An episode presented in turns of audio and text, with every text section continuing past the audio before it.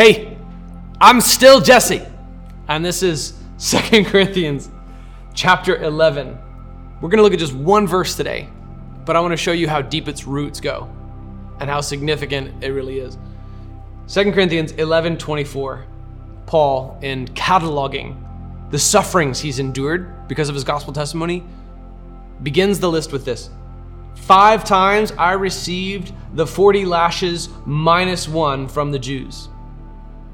He goes on, three times I was beaten with rods. Once I received a stoning. Three times I was shipwrecked. I have spent a night and a day in the open sea. On frequent journeys, I faced dangers from rivers, dangers from robbers, dangers from my own people, dangers from the Gentiles. I mean, he's going to go on. We're going to look at that later, but I want to start with the very first thing in his list. Five times I received the 40 lashes minus one from the Jews.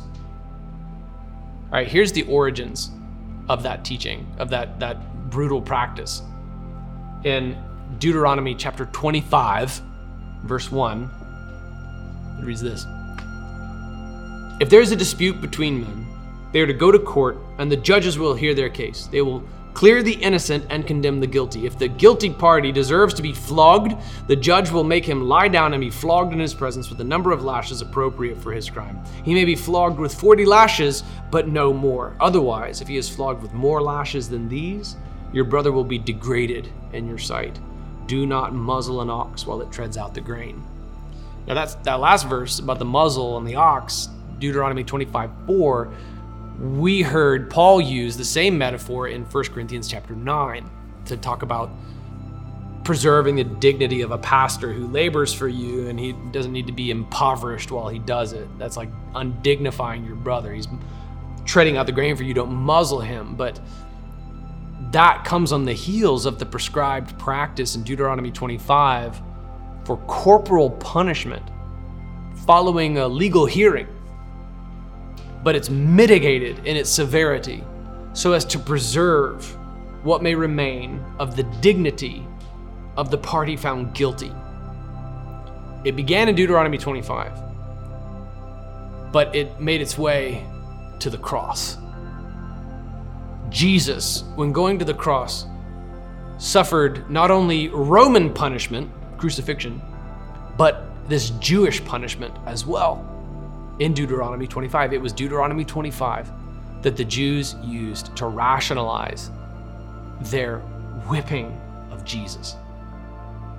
And they would do so with the cat of nine tails. This is another thing that's really brutal. That was never prescribed in the Old Testament. The beating that he endured was this concoction of pagan Roman practice and a distortion. I mean, an, an utter an utter distortion of the inspired word of God, the prescribed law. In Deuteronomy 25, he'd be beaten with the cat of nine tails, this whip that has shards of pottery on it that would dig into the skin and then rip the flesh away from bone.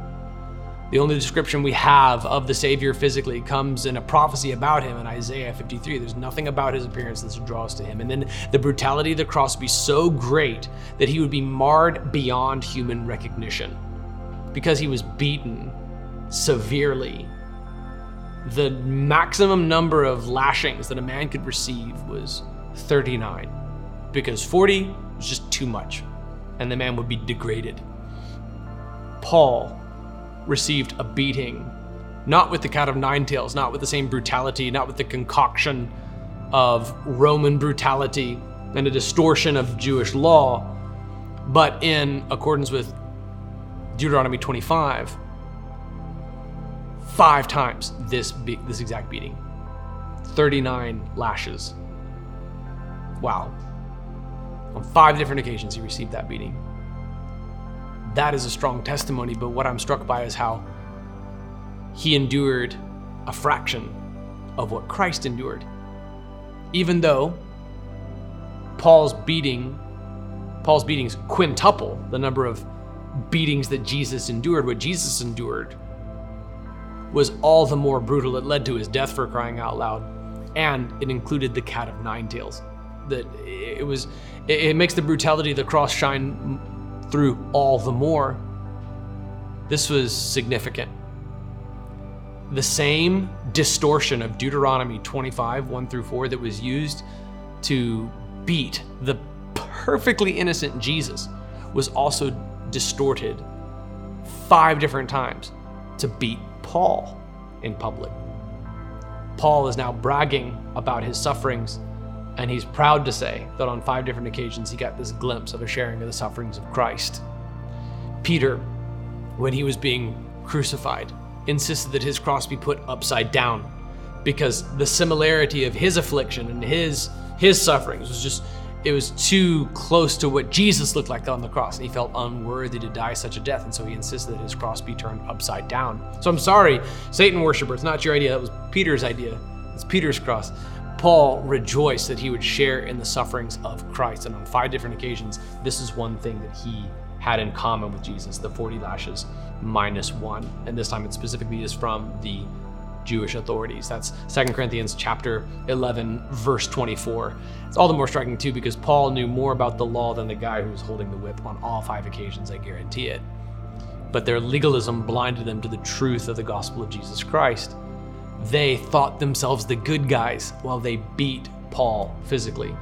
Paul would not only be violated with this abdication of Jewish law, but he would also be stripped of his rights as a Roman citizen on numerous occasions. So he's betrayed by his countrymen and by those who share his descendancy with, with Abraham.